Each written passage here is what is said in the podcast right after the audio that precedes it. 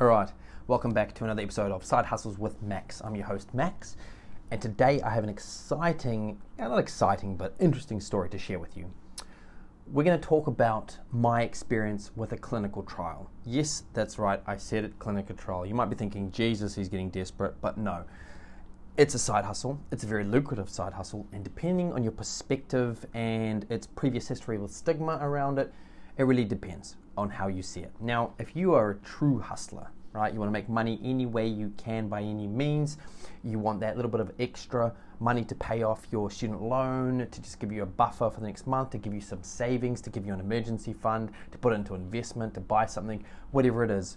Hey, it's just another way to make money. Now, I will. My disclaimer is, you know, it is medical research there is a financial gain, but I'm not a health advisor, I'm not a doctor, I'm not a medical professional, I am just a hustler and I just want to make money any way I can and I want to try all of these methods and options out there to see does it work for me and will it work for you? Who knows? So I guess thanks for joining, thanks for listening. Um, I guess everyone knows about me if you've been following this podcast or listened to any of my episodes. Uh, I love side hustles. I love making money any way I can. I love the idea of financial freedom. I want to do all these hard side hustles so that they become essentially a good portion of financial income so that I can not worry too much about being a slave to the nine to five and I can pursue my passions and do what makes me happy and fulfilling my life. So, let's th- talk about a side hustle and a clinical trial, right? So, firstly, side hustle. Well, it's just a way to make money as quickly as we can, whether it's a hobby, a passion, or it's just something you do on the side for a bit of extra cash. And let's think about how does a clinical trial connect all of that? Firstly, what is a clinical trial? Well, it's a type of research study conducted on humans essentially, prior to that, animals, to evaluate the safety and effectiveness of medical interventions, such as new drugs, devices, therapies, medical procedures, whatever it may be.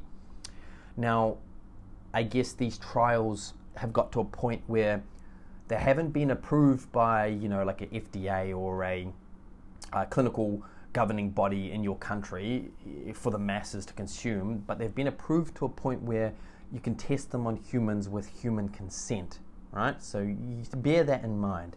You know, there's a few ways to look at this. You know, you could look at these trials are essential in you know, advancing medical knowledge. It might help you in 20, 30 years' time when this medicine has evolved, the one that you're trialing right now. It's going to improve patient care. Maybe think about your loved ones or friends that this could benefit. You know, there's a greater good element, but there's also risk elements by all means. I'm not saying that it's easy, I'm not saying that it's safe. I'm just saying that do your research, talk to your GP, talk to your doctor before you do any of these. That's my disclaimer. But you know what? A good way to make money and fairly lucrative money so, I guess for me, you know, I'm not overly fascinated by medical research. Okay, that's I'm just going to be completely honest with you. Uh, this was more of a lucrative opportunity for me to make money to see if I was even eligible, if I would do it, and if I could do it. So, an ad, uh, and I'll talk about my my experience. An ad came out on Facebook, the face of the book, the most uh, you know one of the most and largest social media platforms in the world. Ironically, if you haven't heard heard of it, lol and there was an advertisement for a local clinical trial where I'm based in the city I live in. And it was, specifically targeting people in my age group, my physique, uh, my BMI, everything, right? So I looked at it and I was like, ah, oh, look, usually I skim past. You know, if you asked me five, ten years ago, I would laugh at the sense of a clinical trial. I'd be like, oh my goodness, how desperate can you get? And I'm not going to put, you know, uh, potentially dangerous or foreign articles into my body if I don't know what it is, right?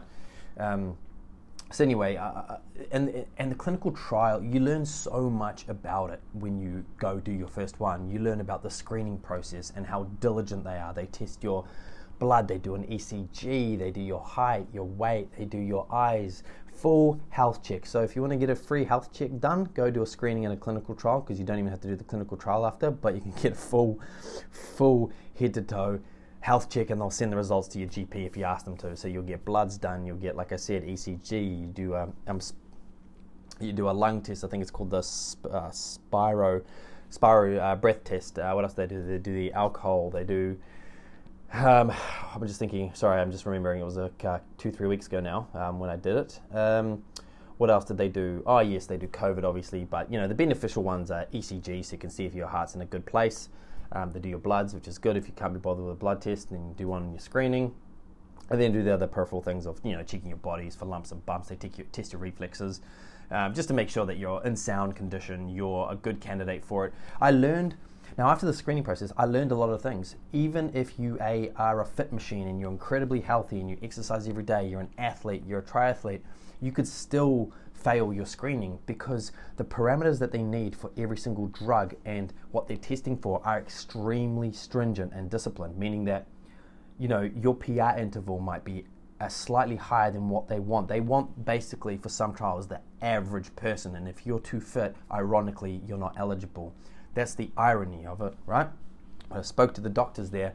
They told me, you know, it, it's it's so sensitive on what they need, and it's like they need the perfect candidate because if you're too fit, you're not going to be a good testing body for them for that trial or for that drug.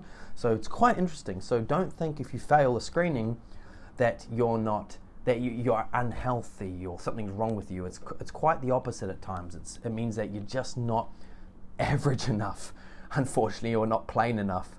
Uh, you know, if you've got uh, too much mus- too much muscle mass, or if you take supplements, even though they're natural, they don't want you because you've got supplements in your system. It's, it's just crazy the stuff I learned, and I think it's really, really interesting once you actually do it. But anyway, I know what you want to hear. You want to hear how much did I make? What, what did it look like? So uh, the process began with a thorough screening, as I said, and I've just outlined all of the eligibility criteria. But it depends on you know your medical history, your current health status, and any ongoing treatments. You know they talk about your surgeries. You know, and then once you're deemed eligible, the coordinators or the I guess the trial. Um, the trial, no, I wouldn't say nurses, it's the step before that. Essentially, the trial admin coordinators, let's call them that, they provide you with all the information about the study. A doctor sits with you. They go through for like two hours all the documentation. You won't believe how vigorous and diligent the documentation is because they have to outline the potential risks and benefits, right? They have to, they have to understand and know that you're consenting to something that you understand. Okay, so you understand the risk, you understand what drug you're putting in your body, what it's for, you understand that they're going to be taking your bloods, you're going to be uh, hooked up to a cannula, for two days, three weeks, a week, two weeks, however long the trial is for. They're going to be constantly testing you throughout that time. You have to stay there, you can't leave, you have to eat their food, you have to fast. It's just all these rules and regulations, but they need it because they need to have the perfect environment to make sure that, you know, this isn't a wasted trial. So for me, I was night reserve, which is kind of a blessing in, in, a, in a disguise, right? Um, blessing in disguise because as a night reserve. So they, they have three three um, candidates. They have a day reserve, a night reserve, and then a um, what they call is a um, uh, what was the name? Uh, someone who's dosing, like a doser, right? The day reserve, pretty obvious. You just stay there for the day, and you're a backup, right? So you're a backup during the day in case someone feel someone who's on the dosing list, they fail their final screening before dosing, and then they're no longer eligible you're like a sub, like a sports team, like or a sports game. You're a sub. You're on the bench. Night reserve, same thing, but you go a step further. You stay the night because they need to know by the morning where they do their final ECG or screening or blood test to make sure that, that people are still eligible. And then you're right there to fit into the first dosing spot that morning. So you're basically like, oh my God, it's overtime. Put me in, coach. I'm like the fourth man. Three on three, I'm the fourth man. So night reserve, and then a doser is someone who's in there for the whole trial. They they they're not a reserve, they're not a backup. They've got the first dosing spot, and they'll be there till the end. So that's that's how it works. Right? I was in night reserve twice, and I got paid three hundred and fifty dollars each night, like each both spots. So essentially, I walked away with seven hundred bucks. I only had to stay the night. Now, I will say that it you know, pros and cons. Uh, pros, uh, one one night only, and I still got 350 bucks. I did two nights in one week. You know, I was not reserved twice. I got 700 bucks that week. So that was cool. I got 700 bucks extra uh, pocket uh, money essentially just for staying two nights in a clinical facility.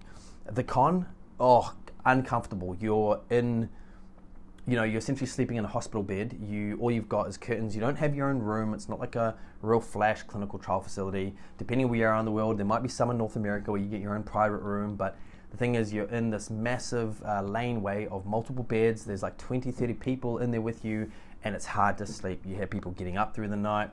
uh, people turning their lights on, people moving around. I'm a light sleeper, so for me, it was a long night. I think I got like four hours sleep. It was horrible. That was the con for me. Um, the other pro is, you know, the food's good. Um, I, I, I was happy with the food, especially, you know, if you get a trial that needs like fat testing, um, like fat, essential fats, they will give you a fat fatty diet. So you'll get, you know, you get like uh, like for example, that night we got nachos, and you know the next night they could give you something else, real like real delicious meals, and they're generally pretty healthy. You get salad, you get uh, fruit, you get like a dessert. So they they do not skint out on the food. Uh, with my two nights experience, it was it was pretty good.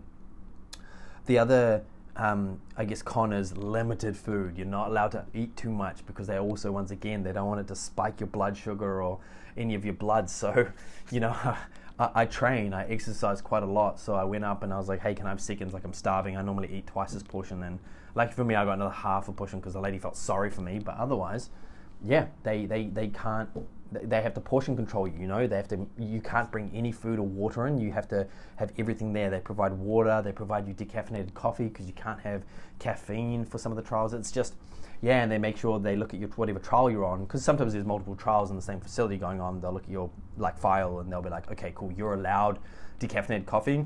This person can't have any tea or coffee. So it's quite interesting.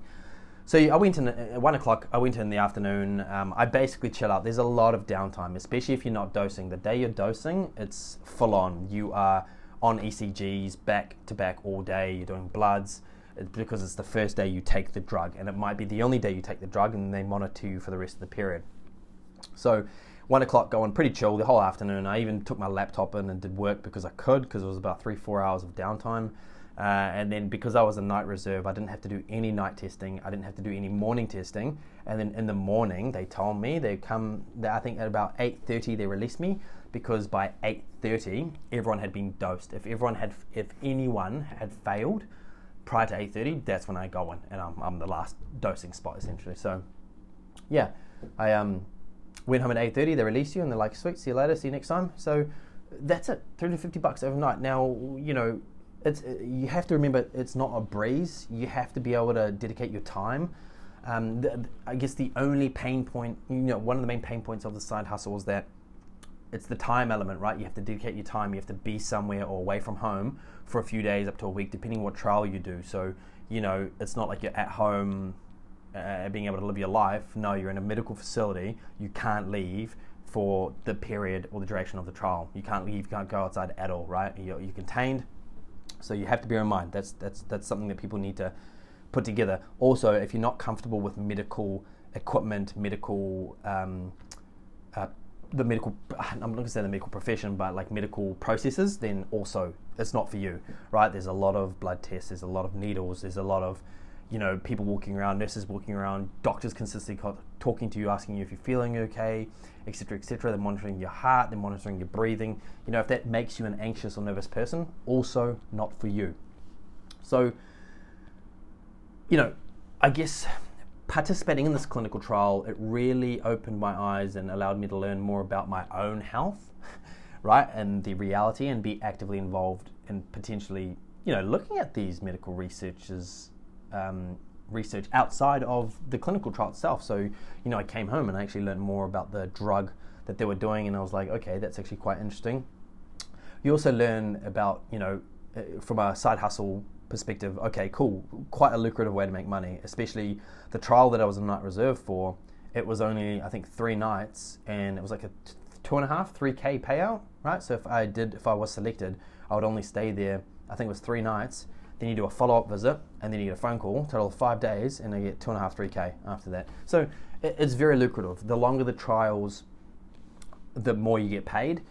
Um, also, the more um, evasive the trials, the more you get paid. So there's some gnarly trials out there. You know, there's some where you just take a pill, great. That's the one that's the isoniazid form. There's one where you take a, you inhale something in, right? A little bit gnarly because of your lungs. And then there's some that they literally take out spinal fluid, right? So that's there's some gnarly ones out there. You get paid extremely well, but they're incredibly invasive. So, like I said, clinical trial don't you you'll be surprised also when you go to these facilities you know you might be embarrassed you might be like oh there's still too much stigma around it like clinical trial you know only i don't know like there's a certain type of person that does those but you'll be surprised. You know, in my two nights, I met a lot of different people. It's incredibly diverse. There were, you know, people over 40. There were like dads, there were mothers, there were students. Students are quite common because they want that extra cash. They're at uni, they're poor. so, you know, it was a, for me, both my nights were a mix of, you know, there were some people over 40, there was a few students, there was actually some uh, expats, which is quite common as well because what they do is, you know, you can you're eligible if you have a visa, and a lot of these expats had visas. So I met quite a few expats in there as well, thinking, okay, well, I'm on a visa, I'm not earning that much. I wouldn't mind an extra three to six k just by doing this. Um, you know, I'm traveling around the country, etc., etc. So you get a, you, you definitely get a mix, guys. Remember, it's not there's nothing to be. Hey, when it comes to money, there's nothing to be embarrassed about. That's the way I see it, man. Like at the end of the day, I've got 700 bucks, 700 bucks extra and more in my pocket than a person who's too embarrassed to do it. So, yeah, it's. I think once you've done it once, it's it's super chill. It's super chill. That's all I'm going to say. I'm going to end it on that note. Like, you know, today's, today's episode, I want you to, I kind of want to break the stigma of clinical trials and also link it to the side hustle experience. But yeah, I, I, to be honest, it wasn't that bad. I thought it was going to be a lot scarier, a lot more um, intimidating. I thought it was going to be, you know, what am I doing? Why am I here? Is it dangerous? Like, am I going to come out one missing limb? but it's so it's super chill, and the nurses and doctors they do a really good job making you comfortable. I tell you what, like at clinical trials generally, nurses and doctors are really, really good because they're in the private. It's a private sector essentially, and they're getting. I think they're getting paid more essentially. So they, they've got good quality professionals in there. So you got nothing to worry about. Like I said, I'm not a professional. I'm not a medical professional. Um, do your research. Talk to your doctor before you do it. But it is good money, and you know what? I'm going to sign up for my next one. So there you go. I hope you enjoyed this episode. It's a different side hustle. It's not a it's not the usual side hustle you would hear about. It's not making money online. It's not starting a dropshipping store. It's not you know publishing print on demand. It's not selling arts and crafts at your local market. It is clinical trial. That's it. Right, guys. I hope you guys enjoyed this one. Stay tuned for the next one.